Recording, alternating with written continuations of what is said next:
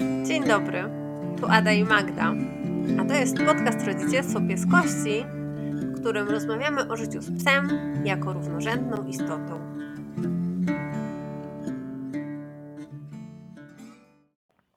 Dzień dobry, tu Ada. Dzisiaj, dzisiejszy podcast chciałabym chyba rozpocząć od historii, która spotkała mnie mniej więcej tydzień temu. Wyszłam z Bambi na taki ponadprogramowy spacer. Ruszałam do pracy, ale ona ściemniła mi, że jeszcze potrzebuję wyjść. O godzinie jedenastej, która nie jest naszą godziną spacerową. Poszłyśmy sobie i ja z takim um, zastrzeżeniem, że troszkę się spóźnię do roboty. No i szłyśmy taką naszą typową wieczorną trasą, czyli raczej krótszą niż dłuższą, ponieważ nasz tryb jest taki, że mamy dwa długie godzinne spacery rano i po południu w takie faktycznie fajne, e, zielone miejsca, a ostatni wieczorny spacer jest taki typowo miejski. No i w, ten, w tą nadprogramową godzinę poszłyśmy właśnie tą wieczorną trasą i w takim miejscu określanym w okolicy jako menelownia, ale też bardzo fajnym, bardzo, bardzo są tam fajne psy, po prostu jest też dużo, jest to takie miejsce schadzek pijackich. Weszłyśmy tam sobie i zobaczyłam z daleka bardzo miłego, bardzo też otyłego i tak zaniedbanego zdrowotnie labradora, który z ogromnym entuzjazmem podbiegł do mojej Bambi. Bambi nie bardzo lubi tak nieokrzesane psy, tak intensywne na początku. Jakby ona faktycznie ceni sobie, żeby ten pierwszy kontakt był w taki cywilizowany sposób ze wszystkimi zasadami psiego savoir-vivru, więc pogoniła go. Po prostu odgoniła go z hałasem, z kłapnięciem zębem, oczywiście nie w niego i ten pies to zajebiście zrozumiał. Miały wszystko wyjaśnione. Pies rozumiał, że nie chce takiego rodzaju powitania, ale jakby nie ma żadnej kosy między nimi. I opiekunka psa zaczęła strasznie, strasznie wrzeszczeć na Bambi. Nie martwcie się. Od razu stanęłam przed nią i ją obroniłam. Doszło do rękoczynów ze strony opiekunki, ale nic mi się nie stało. Jakby nie o tym. Co w tej sytuacji mnie jakoś tak poruszyło i chyba, chyba byłam z siebie dumna, że Bambi nie za bardzo przejęła się tą sytuacją i była taka, jakby teraz mocno antropomorfizuję, bo jakby nie, nie podejrzewam, żeby dokładnie takie procesy myślowe zaszły w Bambi, ale byłam taka, była taka na zasadzie, no to chyba nie na mnie krzyczą, bo zawsze się mnie za to chwali. Do czego zmierzam? Do tego, tak, bo to trochę by brzmiało, jak ja bym chwaliła Bambi e, za, nie wiem, za agresywne zachowanie, za odganianie psów, za rzucanie się na nie, a zupełnie czegoś takiego tutaj nie było. Nie szkolę Bambi na psa agresywnego. Musicie mi zaufać. Z mojej perspektywy tego typu zachowania to zachowania asertywne. Może tak trochę spróbuję przybliżyć definicję słowa asertywność, czym ona jest. Asertywność to posiadanie i wyrażanie własnego zdania oraz bezpośrednie wyrażanie emocji i postaw w granicach nienaruszających praw i psychicznego terytorium innych osób oraz własnych, bez zachowań agresywnych, a także obrona własnych praw w sytuacjach społecznych. Jest to ludzka definicja, znaczy definicja dotycząca gatunku ludzkiego i ja teraz to bardzo postaram się przełożyć na psy i na takie, wiecie, życie codzienne, nie takie mocno definicyjne. Z mojej perspektywy asertywne psy to takie psy, które po- potrafią postawić granice innym psom albo ludziom, zadbać o siebie w różnych sytuacjach społecznych. Asertywność często też jest związana z tym, że jednak pies ma takie połączenie z układem przywspółczulnym, czyli, czyli jest raczej taki spokojny i stanowczy, a nie w ogromnych emocjach. I właśnie chodzi o to, żeby jakby nie robić krzywdy w tym stawianiu granic. Jako że psy nie rozmawiają werbalnie tak jak my, nie mogą powiedzieć przestań, nie chcę tego. Nie mogą powiedzieć z naszej perspektywy, bo w tym psim języku jest to bardzo zbliżone właśnie do tych słów, no to jakie one, jakie one mają asortyment. Reakcja i wybór konkretnego zachowania asertywnego będzie zależał od sytuacji, ponieważ inaczej Bambi postawi granicę szczeniaczkowi. Inaczej postawi szczeniaczkowi w pierwszej minucie, a inaczej w, przy pięćdziesiątym spotkaniu, nie? Kiedy pojawi się już więź albo, albo takie duże zaufanie. Inaczej postawi może nakręconemu młodemu samcowi, a inaczej staruszkowi, który wjechał w nią nie dlatego, że jest źle wychowany, tylko dlatego, że trochę nie widzi, trochę nie słyszy, trochę nie ogarnia, nie? Co się dzieje. Więc jakby asertywność może być różna w zależności od relacji, od sytuacji, od kontekstu. Asertywnością może być kłapnięcie zębem, warknięcie, pogonienie właśnie takie psa, gdzieś tam odgonienie od siebie. Czasem asertywnością jest znieruchomienie, asertywnością może być, myślę, że można to też określić, jakby zaproszenie do innej interakcji, że okej, okay, nie rób mi tak, chodźmy razem zrobić coś innego. Jest to też taki rodzaj zadbania o siebie, uniknięcie też jakichś takich napięciowych zachowań. Ja ufam w psią mądrość i wiem, mam takie poczucie, że psy wybierają taką strategię, która jest w określonym momencie dla nich najlepsza. I jeszcze raz, celem asertywności jest zadbanie o siebie bez krzywdzenia innych. Jakie inne zachowania możemy wyróżnić, jakie inne strategie możemy wyróżnić w takich psich gdzieś tam spotkaniach? Myślę, że tutaj właściwie rozróżnienie też znów nie bardzo różni się od ludzkich zachowań. Możemy mieć reakcje agresywne i reakcje uległe. Uległość tak bardzo stereotypowo może nam kojarzyć się z takim typowym na przykład szczenięcym zachowaniem. Czyli szczeniaczek kładzie się na plecy, pokazuje brzuszeczek, sika i jakby w taki sposób pokazuje, że nie rób mi krzywdy. Takie sytuacje zdarzają się też psom dorosłym, po prostu mniej dojrzałe czy tak skonstruowane psy, które są uległe i, i jakby je, jest to ich sposób na interakcję, albo takie psy, które gdzieś tam w sytuacji, kiedy jakiś inny pies po nim skacze, ciągnie za ogon, za ucho, wykazuje jakieś zachowania agresywne albo takie pasywno-agresywne, których nie widzimy na początek, w takim sensie, że nie widzimy ich. To nie są takie typowe zachowania kojarzące się nam z agresją, czyli atak, warczenie, tylko jakieś takie dystansowanie z odległości wzrokiem albo odcinanie od wody, od pożywienia. To też jakby to taki pies faktycznie może po prostu nie reagować, gdzieś tam w jakiś sposób godzić się na te groźby, na tą przemoc. I, i to jest właśnie związane z, z strategią uległości.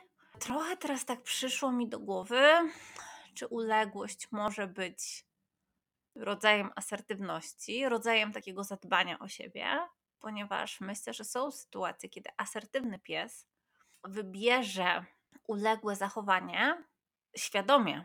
Pies, który wie, jak stawiać granice w konkretnej sytuacji, pokaże ten przysłowiowy brzuszek, ponieważ na przykład konfrontacja z jakimś psem, który z jego perspektywy nie jest na tyle stabilny, żeby odpowiednio za, zareagować na te asertywne zachowania, żeby odpowiednio je odczytać, no jakby wtedy wybór strategii uległej będzie bezpieczniejszy. Lepiej gdzieś tam tego psiaka zignorować, jakoś tak nawet dać mu się trochę potyrać, ale nie doprowadzić do konfliktu, który mógłby skończyć się czymś, czymś gorszym, nie? Więc czasem uległość może być świadomą strategią psa, który ma umiejętności asertywnego stawiania granic. Tutaj dam przykład z ludzkiego życia.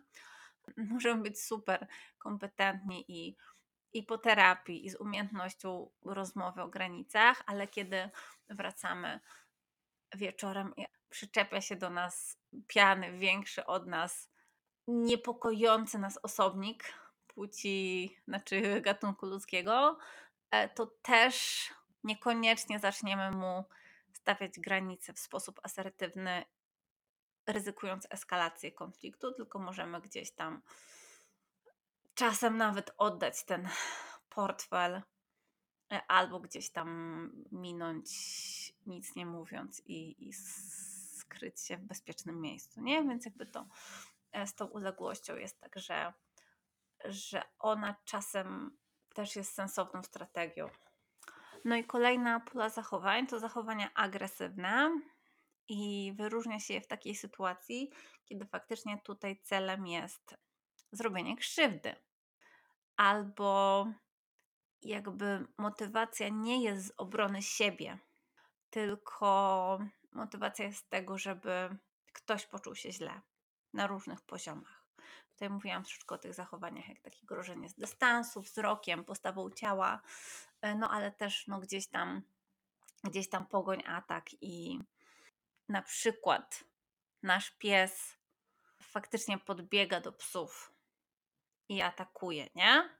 Do psów, które jakby nie stanowią dla niego zagrożenia. To wtedy jest zachowanie agresywne, bo jakby tu nie ma takiego komponentu zadbania o siebie, tylko jakiś taki duży problem do pracy. I dlaczego w ogóle o tym mówię? Dlatego, że często, bardzo często obserwuję karcenie psy za zachowania asertywne.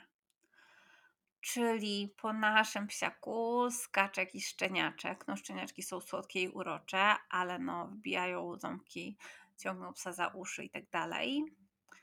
Żaden w miarę zrównoważony dorosły pies w, w miarę zrównoważonych warunkach nie zrobi szczeniakowi celowo krzywdy, takiej jakby realnej krzywdy, yy, ale może na niego nawarczyć, może na niego kłapnąć zębem. Yy, pamiętam naszą tymczaskę, malutką pchełeczkę, która była przemaniunim pieseczkiem znalezionym zmiotem w lesie. I ona tak strasznie zaczepiała te dorosłe psy, że warknięcia nie działały, kłapnięcia zębami nie działały. Ona jakby nie brała pod uwagę, że ktoś może jej zrobić krzywdę, gdyż jest tak słodka i tak bardzo potrzebuje się z nimi bawić. I samiec brał jej główkę do buzi, trzymał ją chwilę bez zaciskania, żeby na chwilę ona... żeby na chwilę mógł, mógł, można było w ogóle wytrzymać bez niej i po chwili odpluwał taką osinie, no ona się otrzepywała i znów do niego biegła. Więc jakby e, chcę tutaj powiedzieć, że faktycznie nie bójmy się aż tak bardzo, że dorosłe psy minimalnie zrównoważone skrzywdzą maluchy. Oczywiście tu też wiele zależy od kontekstu, od sytuacji, od doświadczeń i tak dalej. No i dobra, jest taka sytuacja, że ten doroślak naszczekał na szczeniaka, kłapnął na niego zębem, nawarczał, przestraszył. No i co wtedy robimy? Przestań, co ty robisz? I machnięcie jeszcze smyczą może na dodatek, nie? Czyli jakby karcimy psy za bronienie swoich granic.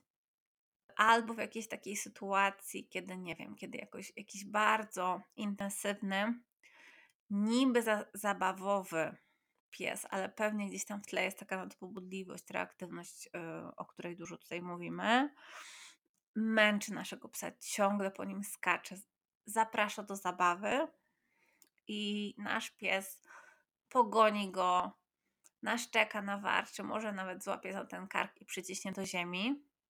I gdzieś tam przytrzyma, nie mówię tutaj o szarpaniu za kark, o robieniu dziur i tak dalej, ale faktycznie powie nie, spierdalaj, daj mi święty spokój, nie chcę. To jest dokładnie to w psim języku. Tak jakby na nas ktoś ciągle dźgał palcem, gadał do nas, zaczepiał, kiedy my nie mielibyśmy ochoty. I też w takiej sytuacji mamy prawo powiedzieć nie. No właśnie, i często wtedy psy też są karcone. O co ci chodzi? Co ty robisz? Uspokój się, przestań. Przecież piesek chciał się bawić. No ale nasz miał prawo nie chcieć, po prostu. I jeżeli zaczniemy właśnie karcić psy w takich sytuacjach, jakoś nawet karać, a nie wspierać, to właściwie są dwie drogi. Trzy. Może być tak, że pies stwierdzi, dobra ludzie, nie znacie się, ja i tak będę robił po swojemu. I tego byśmy, bym sobie życzyła. Może być tak, że pies zacznie prezentować zachowania agresywne, czyli wiedząc, że nie ma wsparcia ze strony swojego opiekuna, nikt nie chce jego asertywności, może już na dzień dobry atakować psy w taki sposób dystansujący, żeby mieć święty spokój. Albo może też zacząć prezentować zachowania uległe i być takim chłopcem do bicia. Takim psem, po którym można skakać, jeździć, a on jakby wchodzi w taką wyuczoną bezradność, bo wie, że nikt go nie wspiera w tym jego stawianiu granic, nikt, nikt, nikt tych granic nie szanuje, może doprowadzić do lęków, yy, nawet do jakiejś takiej dysocjacji, do takiego zastygania, odcinania się od ciała w takich ekstremalnych sytuacjach, bo faktycznie te Te spotkania z psami są dla niego tak trudne, że, że do tego to prowadzi. I jakby bardzo bym chciała, żebyście tutaj odnieśli, bo to jest proste, po prostu to jest proste przełożenie, żebyście odnieśli z psie sytuację właśnie tych trzech strategii radzenia sobie, asertywnej, agresywnej i uległej, do naszych ludzkich sytuacji. I jakby co nas najbardziej wspiera? Czy wspiera nas to, że będziemy godzić się na wszystko, nie reagować na przemoc wobec nas, nie reagować na jakieś takie mm, nieszanowanie naszej przestrzeni osobistej, yy, nie reagować na jakieś rodzaje przemocy, czy wspiera nas to, że na dzień dobry będziemy podchodzić do, jakiego, do całego świata na nie z, z mordą, ze złością, czy wspiera nas to, że taka świadomość, że nawet wiemy, że świat nie zawsze jest przyjemny i nie wszystkie sytuacje są trudne i jakby świat nie jest różowy i tak dalej, ale potrafimy zadbać o siebie nawet w trudnych sytuacjach. I czy nie chcielibyście tej umiejętności też dać swojemu psu? Zawsze bardzo jest mi trudno, kiedy psy są karcone za asertywność. Jakby to mam tak, ej, proszę pochwal go, nie? Ja staram się wspierać asertywność u Bambi. On, mimo że jesteśmy już ze sobą ponad siedem lat, to jakby dalej mam takie poczucie, że jej nie, nie było szanowane. I wiecie, to też nie jest tak, że ja na każde jej nie, ja jako, jako osoba, że ja mówię, dobra, okej. No bo czasem jak ona mówi, że nie chce iść do weterynarza, no to jakby z miłości i troski muszę ją zabrać, nie? Ale bardzo staram się dać jej przestrzeń na właśnie odmawianie mi, na własne wybory. Czasem, wiecie, ona ma inną koncepcję na spacer, czasem ja. I gdzieś tam jakby nawet jeżeli to ja wybieram, chociaż bardzo często staram się dawać jej decydować, dlatego ona wciąż ze mną negocjuje, że jakby warto mnie zapytać, czy może byśmy poszły tam, gdzie ona chce. Warto ze mną gadać, bo ja często jej słucham. Są takie sytuacje, kiedy mówię, nie, stara, jak musimy wracać, ja idę do roboty, już dzisiaj nie. Ale, ale mówię, dobra dzieciaku, dzisiaj chcesz tam iść, to idziemy. Nie, więc jakby mój pies jest słyszany w tych swoich czasem protestach, czasem negocjacjach, ale w takim po prostu w własnym głosie. No i właśnie, wracając do tej pierwszej sytuacji, ona została okrzyczana przez panią za coś, za co ja ją zwykle chwalę, bo ja ją chwalę za to, że stawia granice psom. Nawet jeżeli opiekun nie zupełnie rozumie, o co mi chodzi, opiekun tego drugiego psa, no bo jest trochę zaskoczony, czemu ja mówię Bambi super za to, że odgoniła jakiegoś szczeniaczka. Może Bambi jest cudowną ciocią, ale właśnie dlatego jest cudowna, bo powiem Wam, że e, dorosły pies, który potrafi stawiać te granice, który potrafi powiedzieć nie, który potrafi szczeniaczkowi pokazać, o chyba już nie pierwszy raz o tym gadam w podcaście, pokazać, że nie wszystko można. To jest po prostu najlepsze, co możecie dać swojemu szczeniakowi. To jest po prostu no, no skarb. Taki pies to skarb.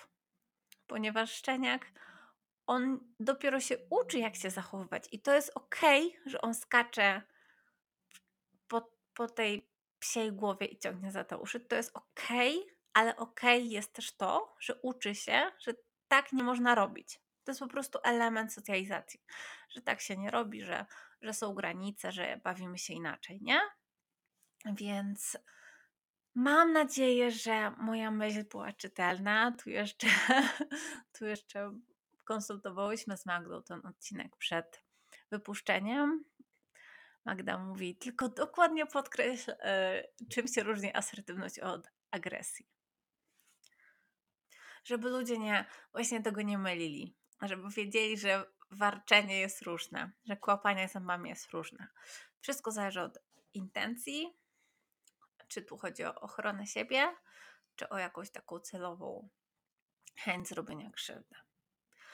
No dobra, dziękuję Wam bardzo. Mam nadzieję, że ten odcinek jakoś tam Was wsparł i, i może dałam Wam jakieś narzędzia, żeby pomagać tym swoim psiakom w wyrażaniu siebie, w nawiązywaniu takich fajnych relacji, w których po prostu one czują się bezpiecznie, bo wiedzą, że są słuchane. To dziękuję Wam serdecznie i do usłyszenia. Pa, pa. I to już wszystko na dziś. Dziękujemy, że byliście z nami. Do usłyszenia w kolejnym odcinku podcastu Rodzicielstwo Pieskości.